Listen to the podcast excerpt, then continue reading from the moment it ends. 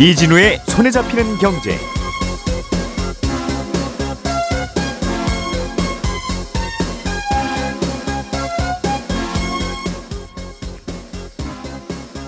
안녕하십니까 이진우입니다.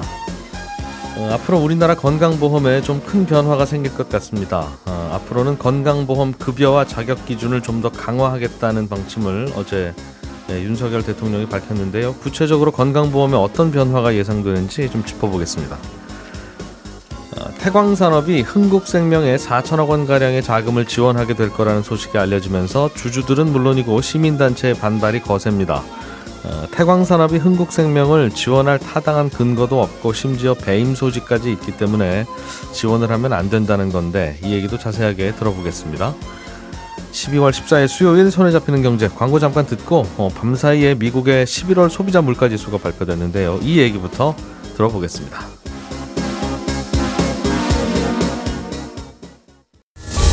오늘의 뉴스를 프로파일링 합니다. 평일 저녁 6시 5분 표창원의 뉴스 하이킥.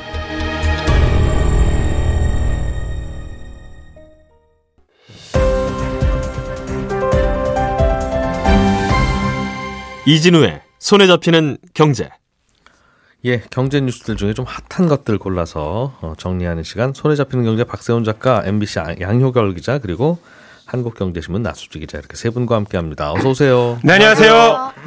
미국의 11월 소비자 물가 지수. 네. 11월이니까 이제 저희는 여기 달력도 비슷합니다만 12월 다 지나가고 있는데 네. 11월 달 물가 지수가 어제 발표됐고 굉장히 관심이 뜨거웠었죠. 그렇습니다. 이게 그래도 최근 물가니까 그렇죠. 어떻게 나왔습니까? 작년 11월 대비 7.1% 오른 걸로 나왔는데요. 시장 예상치가 7.3%였거든요. 네. 예상치보다는 좀 낮게 나온 겁니다. 음. 이제는 미국의 소비자 물가지수 발표하는 날이 마치 전 세계의 명절이 된 것 같은 느낌인데 모두가 주목하는 날이 돼버렸으니까요. 음, 금융시장에 관심 있는 분들은 음, 그렇죠. 그렇습니다. 예. 왜냐하면 소비자 물가지수가 곧 미국의 기준금리에 영향을 주기 때문인데 네. 어제 발표를 특히 더 전 세계가 주목했던 이유가 있었습니다. 음. 왜냐하면 그동안 연준이 금리를 계속 올리고 있잖아요. 예. 근데 올리는 이유에 대해서는 그 누구도 아니 지금 금리를 왜 올리지? 라는 생각을 안 했습니다. 음. 왜냐하면 물가가 오르니까 금리를 올린다는 게 너무나도 당연하게 받아들여졌었거든요. 예. 그런데 물가가 지난 6월 전년 대비 9%로 정점을 찍고 지금 계속 내려가는 중이거든요. 음, 물가 자체가 내려가는 게 아니라 물가 자체가 1년, 내려가는 1년 전보다 어, 얼마나 올랐나. 네. 그 폭은 폭이 내려가, 좀 내려가고, 내려가고 있는. 겁니다. 예. 또 그러던 중에 지난달에 발표된 10월 소비자 물가 지수가 작년 10월 대비 시장 예상보다 낮은 7.7%를 기록했어요. 음. 그러면서 물가가 정점이다. 라는 생각들이 힘을 받기 시작했거든요. 예. 그 얘기는 곧 미국이 기준금리를 생각보다 또 많이 안 올릴 수 있다로 음. 연결이 되는 거죠. 예. 그러니 어제 발표된 11월 물가지수가 또 한 번 내리게 되면 음. 오 이제는 물가가 점점 안정이 되고 있구나. 물가 잡는 건 금리 문제가 아니라 이제는 시간 문제겠구나라는 예. 생각을 할 수 있게 되는 거였고요. 예. 만약에 다시 반등을 하는 모습을 보였다. 음. 그러면 아유 물가라는 게 금리 이 정도로 올려서는 쉽게 안 잡히는 거구나. 더 올릴 수도 있겠구나. 음. 예. 라는 생각을 하게 되는 거라서 어제 발표에 다들 더 관심을 기울였던 겁니다. 음. 때마침 지금 또 미국에서 기준금리 결정하는 회의가 열리고 있기도 하고요. 음. 그렇군요. 그런데 이번 물가 발표에서 주목하고 있는 게 예. 음, 작년 대비 몇 퍼센트 올랐다 이게 아니라 네. 어, 그, 그 작년 대비 몇 퍼센트에는 뭐 원자재 가격도 들어 있고 농산물도 들어 있고 날씨 뭐 등등 때문에 우리가 어쩔 수 없는 것들도 많이 들어 있어서 네. 그것보다는 서비스 물가가 어떻게 움직였느냐 네. 그게 훨씬 더 중요했다던데 그건 또 왜 그렇습니까? 그거는 파월 연준 의장이 최근에 한 연설에서 미국의 물가를 지금 올리고 있는 요소를 세 가지로 꼽았었거든요. 예. 1번이 물건 가격, 음흠. 2번이 주거 비용, 그리고 3번이 주거 비용을 제외한 나머지 서비스 비용이었는데 물건 가격들은 지금 공급망 전- 정체 현상이 해소가 되면서 좀 떨어지고 있고요. 예. 특히 중고차 가격이 꽤 큰 폭으로 떨어지고 있고 유가도 지금 안정세에 접어들면서 자연스럽게 떨어지고 있고요. 지금은 주거 비용이 물가 상승을 이끌고 있는 한 축인데 예. 주거 비용도 좀 떨어지고 있다는 지표들이 나오고 있습니다. 원래 주거 비용은 물가 지수에 잡힐 때 약간의 시차를 두고 잡히기 때문에 지금 당장은 아니더라도 점점 더 떨어질 걸로 보고 있습니다. 음. 근데 이제 세 번째 요소인 서비스 가격에 대해서는 연준하고 파월 의장이 굉장히 경계를 하고 있었는데 예. 이 서비스 가격이라는 게 뭐 의료비, 헬스케어, 뭐 교육, 미용, 외식 이런 일상생활에서 없어서는 안 될 서비스 상품의 가격을 얘기하는데 음. 요 서비스 비용이 꺾이지 않으면 서비스업 종사자들의 임금에 영향을 주게 됩니다. 예. 근데 임금이 오르게 되면 물가는 또 쉽게 떨어지지 않을 거고요. 음. 그래서 바로 이 서비스 비용이 이번에 떨어지게 나오느냐가 굉장히 중요한 포인트였는데 근데 어제 발표된 물가 에서는 이게 어떻게 나왔어요? 떨어지게 나왔습니다. 교통비, 의료비가 좀 떨어지게 나왔거든요. 떨어진 걸로. 네, 떨어진 걸로 나왔습니다. 음. 그리고 에너지랑 식품을 제외한 근원 CPI, 근원 물가 지수 상승률도 전월보다 전월보다는 0.2 포인트 포인트 떨어져서 6%가 나왔거든요. 여기도 시장 예상치가 6.1%였는데 예상치보다 또 낮게 나온 겁니다. 그 전반적으로는 다 물가가 생각보다는 안 올랐구나. 네. 음, 그런 거네요. 네, 그리고 이제 점점 꺾이고 있구나. 음, 라는 생각도 할 수 있을 정도의 수치가 나온 겁니다. 음, 확인해 준 거다. 네. 살짝 꺾였었는데 거- 그러다 다시 올라갈지 아니면 진짜 좀 더 꺾여 내려올지가 관건이었는데 네. 그러면 마침 그 미국의 기준금리 결정하는 회의가 지금 열리고 있다고 하니까 네. 당연히 회의에 이게 반영이 되겠고 반영이 되죠. 어 언, 언제 발표됩니까? 우리 시간으로 내일 새벽 4시쯤 발표가 되는데요. 음. 시장 전문가라고 불리는 사람들 대부분이 이번에는 0.5포인트 포인트를 올릴 거라고 보고 있습니다. 지금은 4%인데 네. 그러면 미국의 기준금리는 올해 4.5%로 마감을 하게 되는 건데 예. 사실 내일 얼마를 올릴 거냐는 것보다는 내년에 어디까지 올리고 인상을 멈출 것이냐 혹은 금리를 다시 내릴 것이냐 이게 더 큰 관심이긴 하거든요. 음. 물론 금리라는 게 워낙 다양한 변수들이 있기 때문에 어떻게 될지는 파월 할아버지가 와도 모르는 일이긴 합니다만 예. 오늘 새벽에 나온 전망들을 보면 주로 내년 초까지 금리가 5% 수준으로 오르다가 음. 이후부터는 좀 하락할 것 같다. 라는 쪽으로 많이 보고는 있습니다. 내일 기준금리가 발표되고 나서 연준 위원들이 최종 금리를 어느 정도로 보고 있는지 보여주는 점도표도 같이 공개가 되니까요. 예. 요 얘기는 내일 방송에서 저도 다시 정리해서 말씀을 드리겠습니다. 금리가 어느 정도에서 멈출 거다라는 게 눈에 대충 들어오면 네. 사람들은 이제 아 이제 내 돈을 어디에 굴려야 되겠구나라는 게 정해지는데 그렇죠. 지금은 가만히 고- 돈만 들고 있으면 금리가 계속 올라가니까 네. 금리 7% 드릴게요라고 해도 거기에 안 맡기고 기다리는 거잖아요. 기다리죠. 아, 다들 기다리면 돈 쓸 사람은 아, 돈 구할 데가 없고. 그렇습니다. 음, 그래서 금리가 높은 거 그 자체도 걱정인데 계속 올라가는 게 이게 어디까지 올라갈지가 서로 이제 감은 잡히면 네. 그러면 뭐 이 정도라면 빌려드리겠습니다 하는 사람들도 생길 거고. 네. 그러면 또 이제 금리가 내려갈 수도 있죠. 음, 그런 거라서 음, 이게 꺾이는 모양이 굉장히 중요하다. 네. 잘 들었습니다. 양효걸 기자님, 네. 정부가 건강보험제도 바꾼다던데 네. 이것도 중요한 뉴스네요. 연말에 좀 조용히 넘어갈 만한 뉴스가 없고 중요한 게 계속 연말에 터져 나오고 있어요. 네. 예. 이 노동 개편에 이어서 이제 건강보험 개편인데요. 사실상 음. 정부가 어제 고강도의 건강보험 개혁을 공식화했습니다. 이 많은 언론들이 사실상 이제 지난 정부가 추진했던 건강보험의 보장성 강화를 중심으로 한 이제 문재인 케어라고 이제 얘기를 했는데 네. 이것의 이제 공식 폐기다 이렇게 평가를 했거든요. 음. 이 문재인 케어는 사실 이제 원칙은 미용이나 성형을 제외하고는 질병과 관련된 모든 항목들에 이 건강보험 혜택을 주겠다는 겁니다. 근데 MRI나 이제 초음파 같은 거 그게 건강보험이 적용이 원래 안 되는 비급여 항목이었는데 예.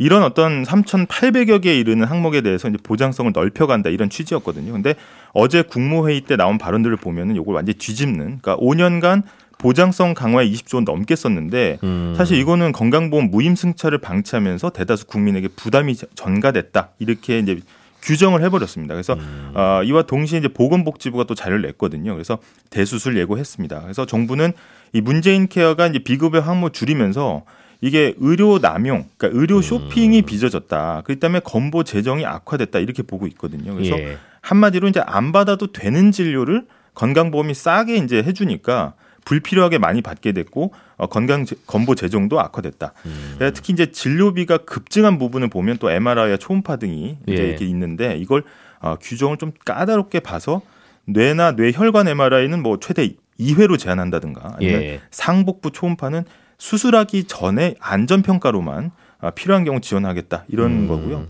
또 이게 의료 쇼핑 보면은 1년에 통계를 보면 병원을 어, 365번 이상 가는 사람들도 있거든요. 이런 어떤 과잉 진료는 본인 부담률을 올리는 방식으로 음. 아, 90%가 올려서 이거 맞겠다라는 게 이제 골자입니다. 음, 그렇군요. 이거 뭐 보장성 강화할 때도 네. 국민들이 MRI 한번 찍으려면 돈 걱정 때문에 찍어야 할 경우에도 못 찍는다. 네, 맞습니다. 뭐 건보가 해줘야지 어떡하느냐 네. 그런 쪽이었는데 그렇게 하고 나니까 이제 안 찍어도 될 만한 건 같은데도 자꾸 많이 찍는 것 같다는 거죠. 네, 그래서 이제 건보 재정이 우려된다는 게 이제 핵심이고 예. 현재 수치로만 보면은 올해 이제 상반기에 국내 건강보험 가입자가 쓴 진료비 총액 이게 50조 원이 넘었습니다. 예. 게다가 이제 반년 동안 50조 원이니까 1년으로 보면은 거의 100조 원 돌파. 이 사상 처음으로 아, 100조 원 돌파할 것으로 예상이 되고요. 음. 이게 이제 한 2017년 대비 한 40% 정도 늘어났다는 설명인데 적립금이 있긴 있습니다. 그래서 한 21조 원 정도 쌓여 있는데 이게 많이 쌓여 있는 것 같은데 음. 6년이면 이제 바닥을 드러낸다. 그래서 2028년에는 거의 마이너스 6조 4천억 원 정도로 예상이 된다라는 거고 원래 건강보험은 그 해에 걷어서 그 해에 다 쓰고 딱딱 손 털고 또 그 다음에 또 시작하고 네, 그런 원칙인데 원칙인데 그 동안에는 사람들이 건보를 낸 것보다 병원을 덜 가서 네. 어, 남아 있었다는 말씀이군요. 맞습니다. 그게 음. 기금으로 쌓였던 거고 특히 이제 중간에 이제 코로나 때문에 2021년 그러니까 작년에 반짝 흑자가 났었습니다. 병원들 안 가시니까. 네, 그리고 음. 올해도 아, 소폭의 흑자가 예상이 되는데 바로 내년부터 이제 적자가 들어가고요. 이 정부 측에서는 사실 과잉 진료 때문에 이런 거다 이런 입장이고 음. 어, 이제 복지부는 MRI 검사가 거의 뭐 한 5년 만에 한 10배 정도 비용이 늘었다 이렇게 얘기를 하고 있습니다. 음. 게다가 이제 외래 진료 받는 횟수가 다른 나라 비교해서도 우리나라가 굉장히 좀 많다는 거거든요. OECD 국가들 중에 가장 많았다라고 얘기를 하면서 어, 줄줄 새는 돈을 좀 맞겠다. 음. 특히 이제 좀 민감한 게 이제 외국인 가입자들인데 외국인 직장 가입자의 경우에는 이제 가족을 피부양자로 등록만 하면 네. 내국인은 이제 까다롭게 보잖아요. 소득이나 재산이나 뭐 이런 걸 음. 보는데 입국 당일부터 혜택을 원래 이제 받게 돼 있었거든요. 외국인은 가족의 소득 재산 파악이 잘 안 되니까. 네, 그냥 일단은 피부양자로 등록을 하면 뭐 음. 입국한 당일에도 의료를 이제 어, 서비스를 할 수 있게 이제 해줬는데 예. 이것도 좀 이제 6개월 뭐 체류 기간을 6개월로 둔다든가 음. 이런 것들을 까다롭게 보고 누수를 없게 없애겠다 이런 겁니다. 근데 사실은 이제 재정 누수가 문제면 왜 이제 그 동안은 이제 물이 새는 걸 음. 보고 있었는지 여기에 대한 설명이 좀 부족하고 네. 반론을 좀 들자면은 사실 건강보험 보장률이 우리나라가 한 65% 정도 됩니다. 전체 진료비에. 네. 근데 OECD 평균을 밑돌고 있기 때문에 어떻게 보면 보장성을 넓히는 큰 방향은 맞지 않냐. 음. 다만 이제 경증하고 중증을 구분해서 지원해야 된다. 뭐 이런 얘기가 나오고 있고 게다가 이제 가장 큰 논거는 아니 진료비 늘어가는 게 이게 보장성 강화 때문이냐. 지금 이제 고령층이 많아져서 음. 65세 이상 고령층이 쓴 진료비 총액이 엄청나게 증가를 했거든요. 그러면 음. 이 보장성은 늘려 나가야 되는 거고 원인은 고령화에 있는 거면은 네. 이거는 사실 그냥 문제가 안 되는 거 아니냐라는 얘기고 특히 이제 아까 말씀드렸던 의료 쇼핑 음. 과잉 진료비 추산 규모가 이제 한 2천억 원 정도 됩니다. 근데 음. 전체 진료비가 100조 원인데 네. 저 2천억 원 지금 때려잡겠다고 지금 보장성 줄이는 게 말이 되냐 이런 반론도 나오고 있는 겁니다. 음, 그렇군요. 왜, 왜 진료비가 자꾸 이렇게 늘어나고 건보가 어, 재정 부담이 늘어나는지도 논란이 있고 그 원인에 대한 논란이 있는 거죠. 네. 이리저리 좀 섞여 있겠죠, 뭐. 네. 예. 저도 저도 몇 년 전에 비해서 병원 가는 일은 점점 늘어나고 있는 것 같은데 앞으로도 더 늘겠죠, 당연히. 네, 아무래도 이제 고령화가 진행이 되면 음. 아, 아픈 곳이 늘어날 수밖에 없습니다. 지금까지는 우리나라는 그래도 젊은 세대들이 많아서 네. 어, 돈은 열심히 벌고 건보료는 내는데 네. 어, 병원 갈 일은 적었는데 이제는 많은 분들이 병원 또 다니겠죠. 네. 그러니까 안 그래도 늘어날 텐데. 음. 알겠습니다. 그럼 이러나 저러나 어, 건보료가 오르겠네요. 그렇죠. 건강보험료는 계속 오르는 방향인데 내년에 직장인 건강보험료율이 처음으로 7%를 넘게 됩니다. 그래서 아, 월급 대비 건보료 비중이 7%인데 네. 아무래도 이제 아까 이제 건보 재정이 악화되다 보니까 이제 빠르게 늘고 있습니다. 그래서 아, 2027년에는 이제 직장인 가입자를 대상으로 했을 때 요율이 한 8%대까지 오를 것으로 예상이 되고 음. 어제 이제 정부가 발표한 것 중에 좀 눈여겨 볼 부분이 비급여 진료 부분입니다. 그래서 예. 급여도 문제인데 아, 비급여 부분, 부분도 문제다. 그래서 아, 건강보험 적용이 안 되는 부분도 가격이 천차만별이고 이 음. 가격을 가격을 매기더라도 기준이 사실 불분명해서 소비자들 잘 모른다는 거거든요. 예. 그러니까 예를 들면은 백내장 수술용 다초점 렌즈가 33만 원 하는 곳도 있고 비싼 곳은 900만 원 하는 데도 있다는 겁니다. 그래서 예. 27배 차이가 나고 음. 이게 왜 이렇게 비싸게 받냐? 이제 앞으로 관리를 해 나가겠다는 거고 음. 비싸면 비싼 이유를 대라 아, 공개하겠다 이렇게 해서 터무니없는 값을 이제 책정하는 걸 막겠다는 겁니다. 음. 왜 그러는지는 알겠는데 이 비급여 진료야말로 그냥 의사가 가격 책정해서 받는 거잖아요. 네, 맞습니다. 음, 근데 그게 비싸면 왜 비싸냐고 하면 네. 동네 갈비탕도 제가 보니까 7천 원부터 뭐 2만 5천 원, 3만 원까지 다 한 그릇 가격인데 그렇죠. 그거 왜 그러냐고 하면 그거 어떻게 설명할지 모르겠어요. 근데 최대한 그거 이제 기준을 예. 객관화해서 이제 공개를 하겠다는 건데 그거는 열심히 잘해드립니다라고 하는 네. 하면 네.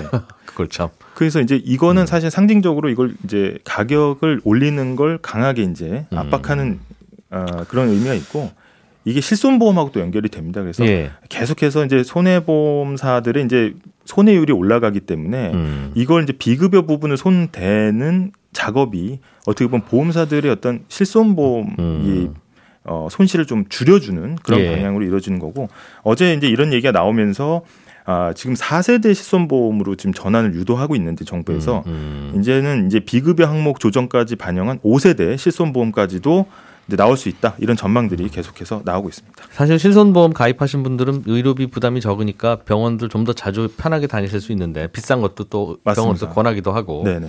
실손보험 있으세요가 병원에서 꼭 물어보는 여러 질문 중에 하나 예, 아닙니까? 처음에 가면 얘기를 하죠. 예. 근데 그러다 보면 실손보험으로만 해결하는 게 아니라 비싼 진료 받고 나면 건강보험에서도 나, 가고 네. 나머지를 실손보험에서 실손보험에서 내주는 이제 실비를 구조라서 정산해 주는 거죠. 건강보험이 이거, 이거 아니, 이분이 실손보험 아니었으면 이 치료 안 받았을 거고 네. 그러면 여, 이 치료에 건강보험 부담금도 없었을 텐데 그렇죠. 네. 음, 볼동이 또 그쪽으로 튀는 것도 같고. 네. 야, 진짜 복잡한 문제네요. 이거 네. 의사들 입장에서 보면 또 당연히 수가 굉장히 저렴하게 된 거. 의료계는 지금 만족을 못 하고 있는 거죠. 그러니까 음. 기존의 어떤 이제 급여 체계도 굉장히 적게 받고 있는데 적게 받는 거를 네. 그 그냥 아예 그 뭐 비급여 같은 거 좀 많이 받으셔서 해결하시면 되는 거 아닙니까? 네. 그동안 그렇게 눌러 왔는데 근데 비급여까지도 이제 꼼꼼하게 보겠다는 거니까. 그럼 수가 올려달라고 할 거고. 맞습니다. 그게 계속 어, 음. 쟁점이 되고 있습니다. 알겠습니다. 건보료 바꾸는 건 앞으로도 계속 중요한 뉴스가 되겠네요. 방향이 이렇게 잡혔다고 하니. 나수지 기자님이 준비해 오신 소식도 복잡하지만 좀 재밌는 것 같습니다. 최근에 흥국생명이 영구채라고 하는 채권을 발행해서 5년 전에 돈을 빌렸다가 네. 음, 5년쯤 된 지금은 웬만하면 갚는 게 시장 관행이라서 뭐 안 갚겠다고 했다가 갚겠다고 했다가 말들이 좀 많았어요. 네, 그렇습니다. 결국은 갚겠다고 했고 그 돈을 어, 태광산업이 준다는 건데 이게 네. 왜 논란입니까? 이게 처음에 돈을 어, 얼마를 갚았냐면요. 5억 달러를 갚아야 됐었거든요. 근데 예. 이 흥국생명이 돈을 어떻게 갚았냐 하면 5억 달러가 돈 빌릴 당시 환율로 계산하면 한 5,600억 정도입니다. 음, 근데 이 중에 4천억은 급히 은행들한테 빌려야 되니까 잠깐 한 달 정도 쓰겠다고 하고 빌려오고 예. 나머지 한 1,600억은 흥국생명 자체 자금 그리고 뭐 이런저런 돈 끌어다가 해결했거든요. 음. 그런데 은행들한테 잠깐 빌렸던 4천억 이제 갚아줘야 되는 시기가 왔고 흥국생명이 네. 예. 그래서 이 돈을 좀 태광산업한테 투자를 받아서 해결해보자라는 생각을 흥국생명과 태광산업이 하고 있습니다. 예. 그래서 태광산업은 조만간 이사회를 열어서 이 흥국생명한테 4천억 유상증자 하는 걸 결정한 걸로 보입니다. 음. 근데 이제 문제가 되는 건 두 회사 대주주가 같은 사람이지 이 회사 간에는 아무런 상관이 없다라는 게 이제 문제가 되는 거거든요. 아하. 흥국생명과 태광산업은 서로 지분 관계가 없고 네. 음, 문제는 이제 흥국생명의 대주주와 태광산업의 대주주가 같은 네. 사람이다. 네, 그렇습니다. 그러니까 흥국생명 최대 주주가 이호진 전 태광그룹 회장입니다. 예. 이분이 지금 흥국생명 지분 절반을 넘게 가지고 있고요. 음. 어, 이거 포함해서 조카, 뭐 친척 지분 모두 합하면 지분이 90%를 넘는 사실상 이전 회장 오너 일가의 개인 회사에 가까운 게 이제 흥국생명이고요. 예. 태광산업도 이전 회장이 지분 30% 정도 가지고 있고 이 나머지 가족까지 합하면 절반 정도 지분 보유하고 있습니다. 예. 네, 이제 태광산업은 상장사니까 나머지 지분은 기관과 개인 투자자들이 이제 나눠 가지고 있죠. 근데 문제는 말씀드린 대로 두 회사가 최대 주주만 같지 주식으로 얽힌 관계는 서로 하나도 없습니다. 예. 그러니까 뭐 오너 입장에서 봐요- 보면 이 회사도 내 회사고 저 회사도 내 회사겠지만 회사 입장에서 보면 그냥 남남인 거죠. 음. 그러니까 태광산업 주주들 입장에서 보면 아니 우리랑 관계도 없는 회사에 갑자기 음. 왜 4천억이나 되는 돈을 덥석 투자하려고 하느냐라고 그렇군요. 반발하는 상황입니다. 그러니까 제가 자주 가는 아이스크림 가게가 있고 제가 자주 가는 중국집이 있는데 중국집이 어렵다고 해서 아이스크림 가게 사장님한테 저 중국집 좀 도와주라 그러면 네. 내가 왜 저길 도와줘야 되냐고. 아니 그렇죠. 둘다 내 단골집이에요. 그러면 설명이 안 되는. 네. 우리 집도 바쁜데 투자해야 될 게 많은데 음. 왜 남의 집 좀 친하다고 도와줘야 되느냐라는 그렇다는 겁니다. 거죠. 네. 음. 알겠습니다. 음, 그런데 우리는 보통 투자나 유상증자를 할 때 원래 아무 상관없는 기업에도 하잖아요. 네. 그러니까 태광산업이 흥국생명의 유상증자에 참여하는 것 자체는 불법은 아닌데 왜 논란이 되는 겁니까? 이게 사실 태광 산업에 도움이 되는 거다. 흥국생명이 투자하는 게요. 예. 그러면 투자가 이상할 건 없습니다. 그러니까 말씀하신 대로 뭐 도움이 될 것 같으면 아무리 관계 없는 기업이라도 투자하는 건 일상적인 일이니까요. 근데 문제는 그렇지가 않을 것 같다는 겁니다. 음. 사실 이 태광 산업이 들여다볼수록 굉장히 신기한 구석이 정말 많은 주식이거든요. 음. 그러니까 일단 이 회사가 가지고 있는 현금만 한 1조 3천억 정도가 됩니다. 예. 그런데 시가총액은 8천억을 조금 넘어요. 음. 그러니까 요즘처럼 현금 기한 시기에 엄청난 현금을 가지고 있는데도 회사 가치는 제대로 평가를 못 받고 있는 겁니다. 음. 이게 왜 그런 거냐면 태광 산업이 1조 3천억 현금 가지고 아무것도 안 합니다. 그러니까 현금이 저렇게 많은데도 사업과 관련한 투자도 안 하고요. 그러니까 단적으로 올해 태광 산업이 설비에 투자한 돈을 보면 500억밖에 안 되거든요. 예. 그러니까 이렇게 이 돈으로 열심히 사업을 안 할 거라면 차라리 주주들한테 배당으로 나눠주기라도 해야 되는데 이 회사 작년 배당금 기준으로 지금 배당 수익률을 계산해 보면 0.2%밖에 안 됩니다. 그러니까 투자도 안 하고 그렇다고 배당도 안 하고 현금만 쌓아두니까 주가가 한참 제값을 못 받는 건 그런 상황인데요. 네. 그래서 태광산업 주주들은 그동안 음. 이거 어떻게 쓸지 계획 좀 세워라. 라고 했는데 갑자기 회사는 알겠어 알려줄게 라고 하더니 뜬금없이 흥국생명에 4천억 투자하겠다는 계획을 음. 내놓은 것이고 그러다 보니까 주주들은 이사회에 이번 유상증자 동의하면 법적인 문제도 생길 수 있다 라고 경고하면서 굉장히 강력하게 반대를 하고 있는 상황입니다. 그렇군요. 태광산업 주주들은 돈 많은 회사가 하필 왜 회장님이 갖고 있는 개인 회사에다가 유상증자해서 돈 들어가느냐. 네. 그 돈 회장님 또 허락 안 하면 뺄 수도 없을 텐데 음, 그런 얘기 하는 거군요. 네, 회사도 두 회사가 사업 분야가 완전 달라서 시너지 효과를 기대하기가 어렵고 음, 흥국생명이 잘 나갈 때는 주주인 오너 일가만 이익을 취하더니 네. 갑자기 돈이 급해지니까 태광산업의 손을 빌려서 이거 태광산업 소액 주주들만 피해를 보게 만드냐라는 겁니다. 그러니까 사실 어떤 결정이 회사에 도움이 되느냐라는 거는 뭐 보는 사람에 따라 다를 수도 있고 결정도 다를 수 있기는 합니다만 그럼에도 불구하고 이 회사 이사회와 주주들이 동의하는 방향으로 지금 이루어지지 않고 있다는 것만은 확실합니다. 그러게요. 괜찮을 줄 알았겠죠? 예전에는 이런 거 다 괜찮았으니까. 네.